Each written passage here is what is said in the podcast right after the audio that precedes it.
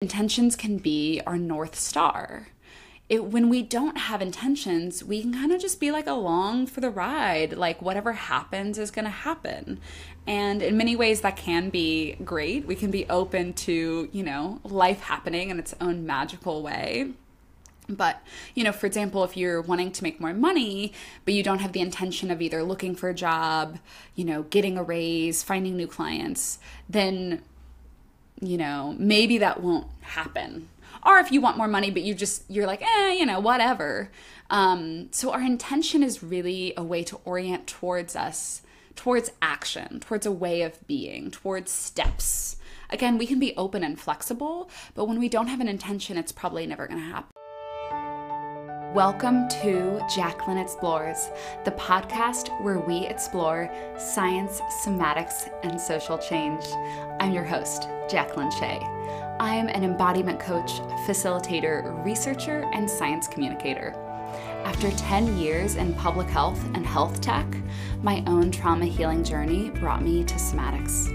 In this podcast, I'll share the cutting-edge science and somatic frameworks and tools that change my life and will help you feel better, move through stress, heal trauma, and live the life of your dreams.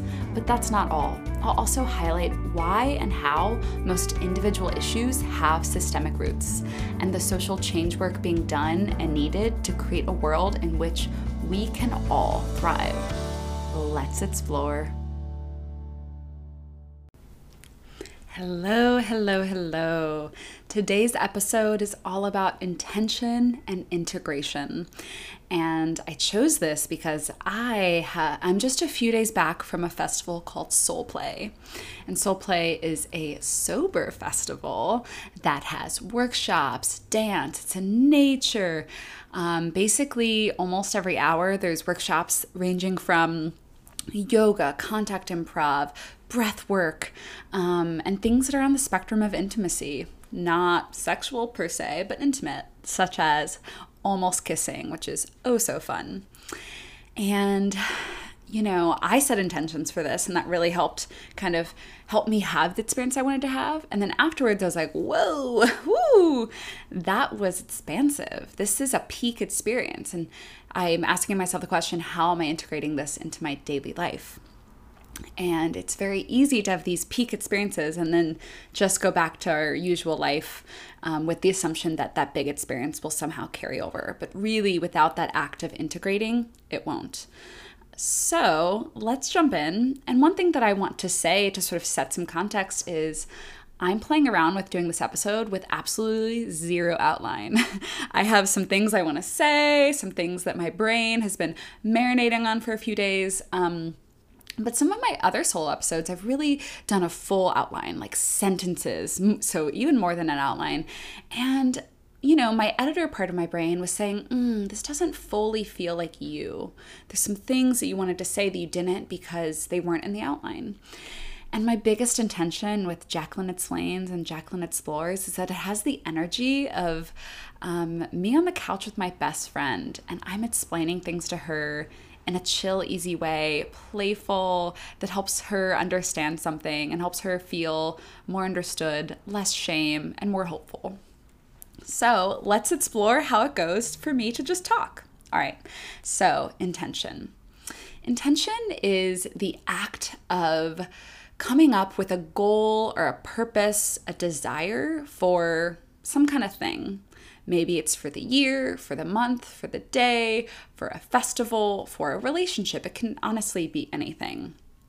But it's basically getting clear on, what do I want out of this? Um, often we might set intentions for the new year. I prefer intentions over resolutions because I think those those have some implicit things in them that aren't so great. And I actually I facilitate an embodied intention workshop every January, so be on the lookout for that. Um, and really, intentions can be our North Star. It, when we don't have intentions, we can kind of just be like along for the ride, like whatever happens is going to happen. And in many ways that can be great. We can be open to, you know, life happening in its own magical way. But, you know, for example, if you're wanting to make more money, but you don't have the intention of either looking for a job, you know, getting a raise, finding new clients, then, you know, maybe that won't happen. Or if you want more money, but you just, you're like, eh, you know, whatever. Um, so our intention is really a way to orient towards us, towards action, towards a way of being, towards steps. Again, we can be open and flexible, but when we don't have an intention, it's probably never going to happen. Um, I'll never forget, you know, years ago I was talking with my cousin and she was saying something along the lines of like, oh, I would love to like live in L A, but I'm never going to like seek it out. If it happens, it happens and that's great. And surprise, surprise, she doesn't live in L A. You know, she's basically lived in the same place her whole life. And no judgment, you know, it's a great place to live. But when we are just open and like, yeah, you know, whatever, it'll happen if it'll happen, um, there's probably a lower chances of it happening, whatever that thing is. And so intentions help us align with what do we want. One thing that I like to orient to is not just outcome goals, outcome intentions. So for example, you know, like I have financial goals for this year. I want to make X amount. That's an intention. Um, but often what people miss is the process goal or the process intention. How do I want to feel? What do I want the thing to be like as it's happening? And, you know, we can have both of these. It doesn't have to be either or. Um, but the beauty is often our process goals, our process intentions help us get to the outcome intention both faster, with more joy, with more ease. And it means that we're not sacrificing our pleasure, our ease, our connection, et cetera, for a goal, for an outcome, for an intention. Um, so it's just as just as important to set process intentions as it is, you know, outcome. So, you know, yes, I have things like I, I named a, a financial, like I want to make this much money, but I'm actually much more committed to my process ones, which is I want my work to feel good. I want to feel nourished. I want to feel balanced. I want to feel creative and joyful. Um, I want to know that I'm having impact.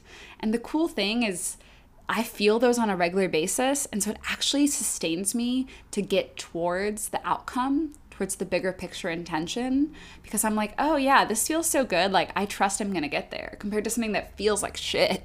And you're like, oh, well, if it feels like this, do I really want that thing?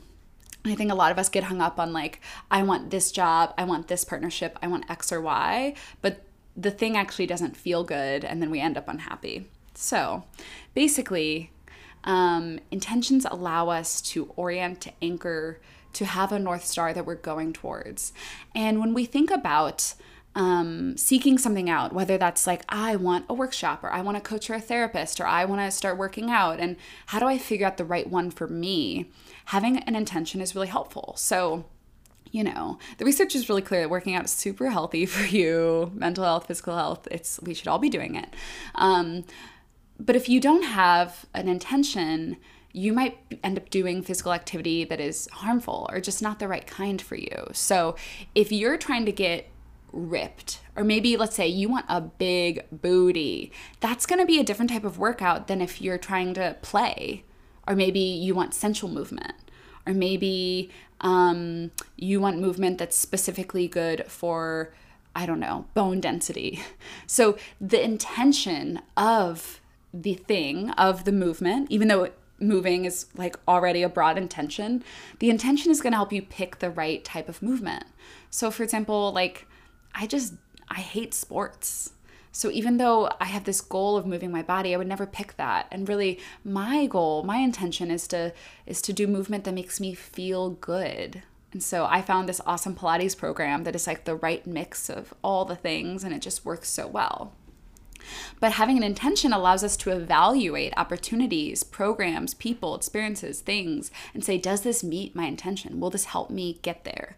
Is it aligned with that process intention? If my intention is to feel good and joyful, then maybe a really intense boot camp class isn't for me. Maybe I want a dancing class, um, versus just being like, yeah, I'm going to do a thing.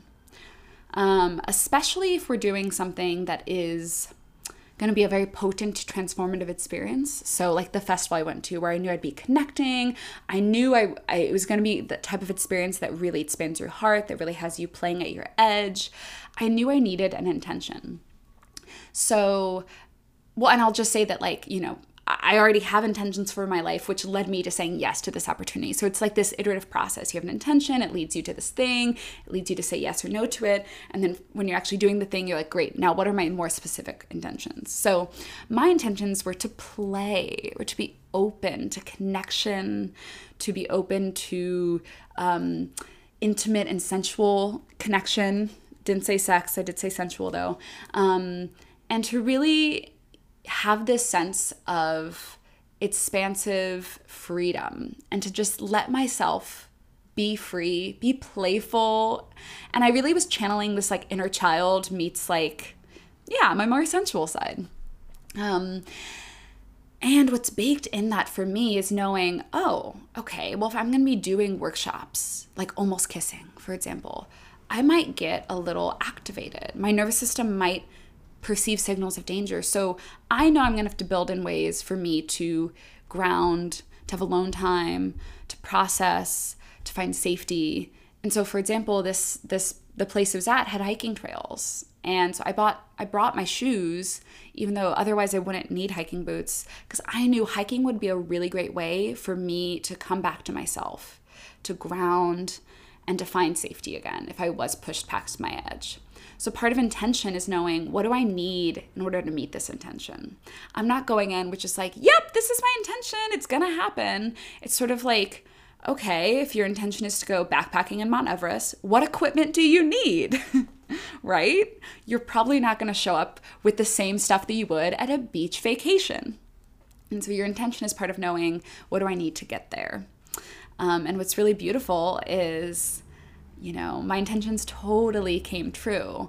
And because I really was thoughtful, it meant that I was like, okay, you know, there's, I need a variety of types of workshops. I can't only do the sensual ones or only do the, the more, you know, dancing, high energy ones. I need this buffet, and I need to be thoughtful. I'm like, ooh, I'm, I'm feeling tender.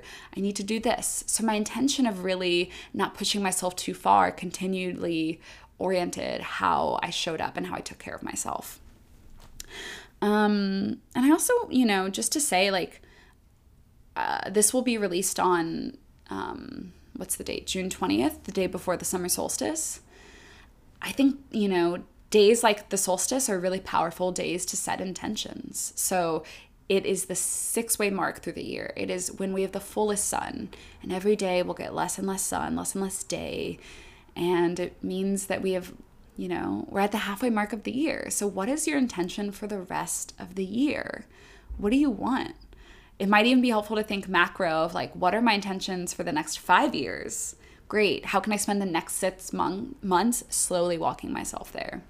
Um, yeah, I think intentions can be really, really powerful. And every moment is an opportunity to ask myself, what do I want? What do I need? Both outcome and process. And that often makes it just so fucking clear what to do and what not to do. Because when we have an intention and, you know, maybe our intention is to really nourish our body, and then our friend texts us at nine p.m. on a Monday asking if we want to get drinks, like, mm, I don't know if you're like me, but like, I know I would sleep horribly and I'd feel like shit the next day. And so it's just an obvious no. But if my intention is to have fun, then maybe I might say yes. So this is where it's like, we can't say something's good for you or something's bad for you. It depends on your intentions. It depends on your priorities. It depends on how you want to feel and your outcomes that you're wanting. Hmm. So that's a few things about intentions. I want to talk now about integration, which is just the other side of the coin. Um, and integration is often like the most left out. Like, we often sign up for things and maybe we don't have an intention, so that's, that can be forgotten. But like the integrating of a thing is, I don't think we do enough of it as a society. Um, so at its core level, integration is about combining parts, experiences into a larger whole. Um, and so we might think about it in the sense of, well, I'll, I'll talk about my example first. Um, you know, so I did this fantastic festival, and I had all these experiences and all this connection and all this novelty and these ahas about myself and how I relate and my body. And it would be really easy to just jump back into life, jump back into the to-do list, jump back into, you know, capitalism and hustle culture.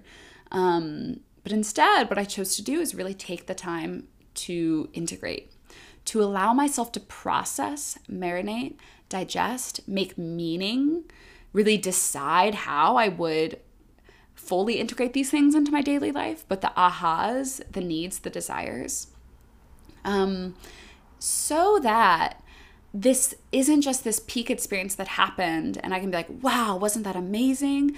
But I can be like, oh, this is how I'm bringing soul play into my daily life. This is who I am now that I had this experience, rather than it being a peak experience and I go back to being the same old Jaclyn. Um, I think a really common example is psychedelic psychedelics in a therapeutic setting. So, um, you know, we often think about the actual experience of being on psychedelics, which many people use therapeutically, and there's really robust data, and it's growing every year about um, psychedelics, specifically psilocybin, as well as L S D and ketamine, as well as M D M A, Molly, not traditionally considered a psychedelic, but it is in the research, um, for things like treatment-resistant depression, P T S D, addiction, anxiety. Um, and one of the most fascinating things is the literature really shows that the post um, journey, post-trip, post-treatment, you know, um, integration process is essentially as important, if not more important, than the actual journey while you're on the, the psychedelic. And to just unpack this, it's not just about the experience, which, you know, oh my gosh, I want to interview some researchers and talk about like literally what is happening in our brains and bodies when we're when we're on those um uh those drugs and what they're really doing and how they help us, because um yeah, they're they're not fringe, they're not just for fun, and they can really have profound therapeutic effects. Um, but as much as we can experience things like unity and bliss and connection with all and being able to see our patterns in new ways and all the beautiful things that can happen during, um, the real juice is in how we decide to carry that forward. So yes, it ch- does neuroplastic stuff and like changes our brains, and that's fantastic. Um, but it's sort of like, you know, again, you can have this peak experience where you're like, wow, I'm connected to everything. Everything is love. Life is great. And then if that's it, and you just go back to your job and you just go back to the way things were, your life may not change, versus um, immediately journaling or processing with, you know, the coach, the guide, whoever, having continued points of reflection and integration, continued ways that you're going, huh, how can I integrate those lessons? How can I show up as this new person in this situation that keeps repeating itself? Um, how am I intentionally carrying this forward? And so there have been studies that show the comparison between um, like journaling and, and essentially doing various integration processes after psychedelic treatment and not. And basically with, with integration, they're more effective. So that's a really classic example. And one of the, you know, the final thing I'll kind of say on psychedelics is like there's there's kind of like a stereotype of mainly dudes, but women can also do it, of people who keep sitting with medicine. They're like, oh, yes, yes, yes, I love, love ayahuasca or whatever it is. And like they keep going on these journeys, um, but maybe they don't actually take the time to integrate, to process, to really um, embody what they're learning. And, you know, let's be real, drugs are fun. So, like, no shame in wanting a peak blissful experience, but it is not the peaks that transform us. It is how we take it into our daily life. There's the saying in yoga that, like, yoga is not what we do in the in the yoga room on the mat. It's actually the real yoga is how we take it into our lives. Similarly, it's not just when you're meditating. It's like, how do you change how you respond because of the skills that you're gaining in those meditative experiences, in those yoga classes, doing that psychedelic drug, whatever it is. And, you know, I'll just name that many of us have brains that just want to move on to the next thing, you know, whether that is genetic, whether that is our capitalistic hustle culture that's just so deeply ingrained. And, you know, I'll admit that often in a sound bath, in a breathwork workshop, in whatever, like often when it's done, I'm ready for it to be done. Um, sometimes it's my body. I'm like, I have to pee. Can we wrap it up? Like, this has been a while. Um, and that's real. But, you know, the integration doesn't only have to be in that moment. It's really powerful of like right after an experience, journaling on it, or doing a practice, which I call clicking somatic save. And it's like feeling into your body. What's alive right now? What sensations are present? Um, what do I want to click save on? And the visual is like, if I could bookmark this, if I could make it on the homepage of my Safari or my Chrome so that I can easily go back to it. So it's not something that I need a psychedelic for. I don't need to go to a festival. I don't need to go to Burning Man in a one hundred degree temperature with no water, right? I'm clicking somatic save on it now so that I can access it again, so I can shortcut it. And yet, if the experience ends and we're like, great, time to go back to work, time to go back to my to-do list, time to go back to Netflix and scrolling on Instagram, you're probably not going to have that somatic save, that shortcut. Isn't going to be there because you didn't take the time to ingrain it. Um, so a few ways that I like to integrate. One is journaling. Um, you know, it's funny because journaling isn't inherently a somatic practice. It is more of a cognitive process, process. But there's a really beautiful way that we can tap into our subconscious, especially when we're free writing, when we're just letting it flow. And yes, it's so supportive to do journal prompts like, what was my biggest takeaway? What was hard and what did I learn about myself during that? Um, what were moments of delight? How can I incorporate those into my daily life? Like, very directive questions can help us uncover some juiciness, and it can really be supportive to just free write and just let your brain go where you want to go, and to try to consciously turn off that part of our brain that wants to be the editor, that says this is what you should journal on, this is what you shouldn't, you know, and just let it flow. And surprise, surprise, you'll uncover some stuff that you probably consciously wouldn't have gone there. When you're having that conversation with a friend about the thing, you probably wouldn't have gone there. But by free writing and just letting it flow, it's more likely to come up, and who knows what you're going to process and integrate. So journaling is is really a juicy, juicy practice. Um, I'd say, you know, morning and evening are my favorite times, especially like first thing in the morning, to just let's see, let me just clear the de- debris on my, on my subconscious here. Um, yeah. And I think, you know, processing, integrating an experience, a training, a trip, a peak moment, you know, yes, doing that kind of as quickly as possible can be supportive, but it can be a thing that you keep returning to. And there's a magic in looking back, you know, several months later. So for example, you know, with this festival, I can really see how my intentions from one year ago have all come true. And those are intentions that I both process and outcome that I walked myself towards. Some of them being deep um, community and connection, rooted in authenticity and rooted in real care. Like, we show up for each other. It's not just like, yeah, let's hang out and have fun. Um, And what was so beautiful is at the festival and after, I've, I've like, I'm, I see this, I feel this. So in many ways, yes, I'm integrating the festival, but I'm also processing the journey I've been on for the past year.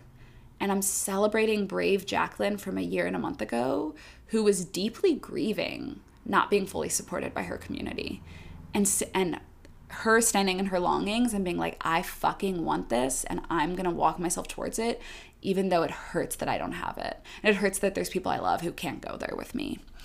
Um, so just to say that it's not this like one and done thing, but we can really kind of say, where am I now? Where have I been? What was the journey like? What are the lessons? What are the ahas? What are my hurts telling me? Honestly, when we hurt, it has the most data.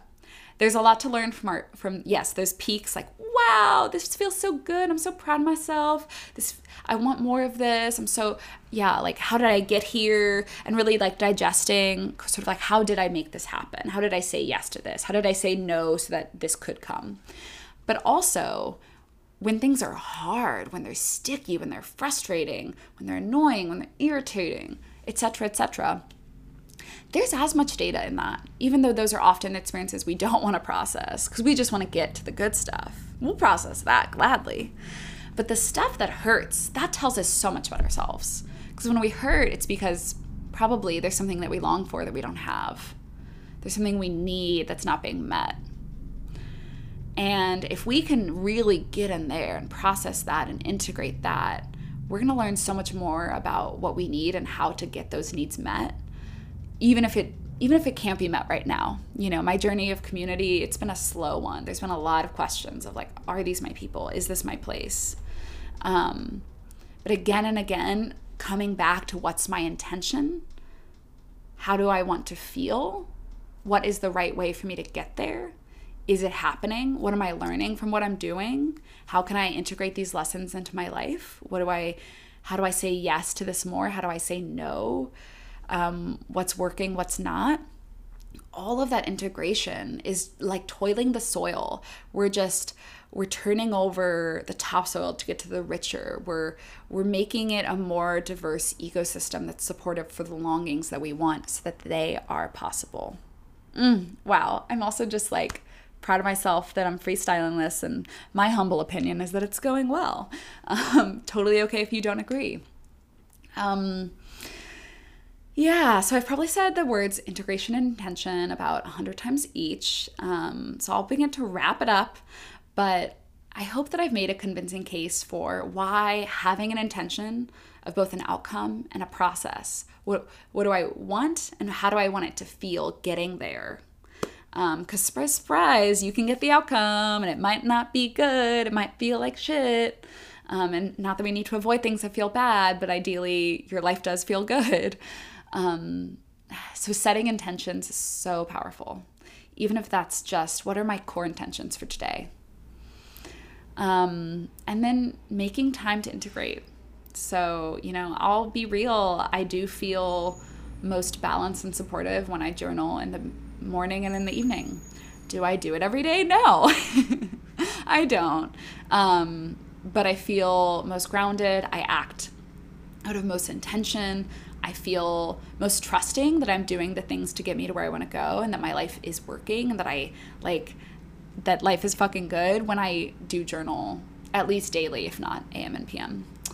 Um, and the idea of somatic save. So when you're in a beautiful experience, when you're in a moment where you're like, wow, I'm in my body. You're like, wow, I'm talking to this person in an authentic way. And me six months ago when I've done that, whatever it is, can you click somatic save? Can you let your body feel it? And uh, like sort of be like, yes, we can come back here. This is possible. This is real. And again and again and again, click that somatic save. And make sure that you're taking time to integrate, that you're not just rushing off to the next thing. This can be, you know, a downfall for many of us who love transformation, who love learning and growing. We're like, oh, I need to take this course and that course and this program and that retreat. And don't get me wrong, I love all of that. But if you're so busy that you're not actually fully digesting, you're not fully integrating, you're just like going and going and going, you're probably not learning as much as you can, and you're probably wasting your time and money, to be quite frank.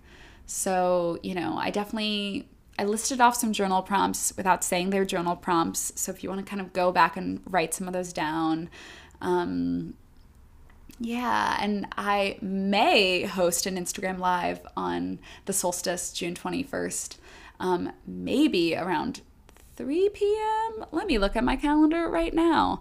I don't want to commit. So basically, you should follow me on Instagram at Jaclyn Explains. Um, yeah, I'm thinking basically three p.m. for just like a twenty-minute um, guided meditation where we really feel into our future. We visualize it, and then we feel into how do I walk myself there. Um, so follow me on Instagram, Jaclyn Explains, if you want to join live or if you want to get the replay. Um, intentions and integration need to be embodied. They cannot just be cognitive. Our body is how we change or shaping our physical way that we show up and react. That is our reality, and that is what shapes our thoughts. So come join me. If not, I hope you enjoyed this. I feel so curious what landed to you. Answer the question um, if you're listening on Spotify. Have a good one, my friends. Bye.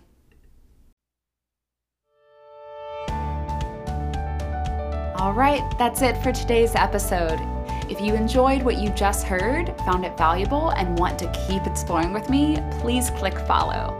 to help others learn about this, make sure to give me a five-star rating, write a review, and share it with all your people. To learn more about my work, go to jaclyn explains dot com and sign up for my email list so that you can receive life-changing somatic practices in your inbox. See you next week.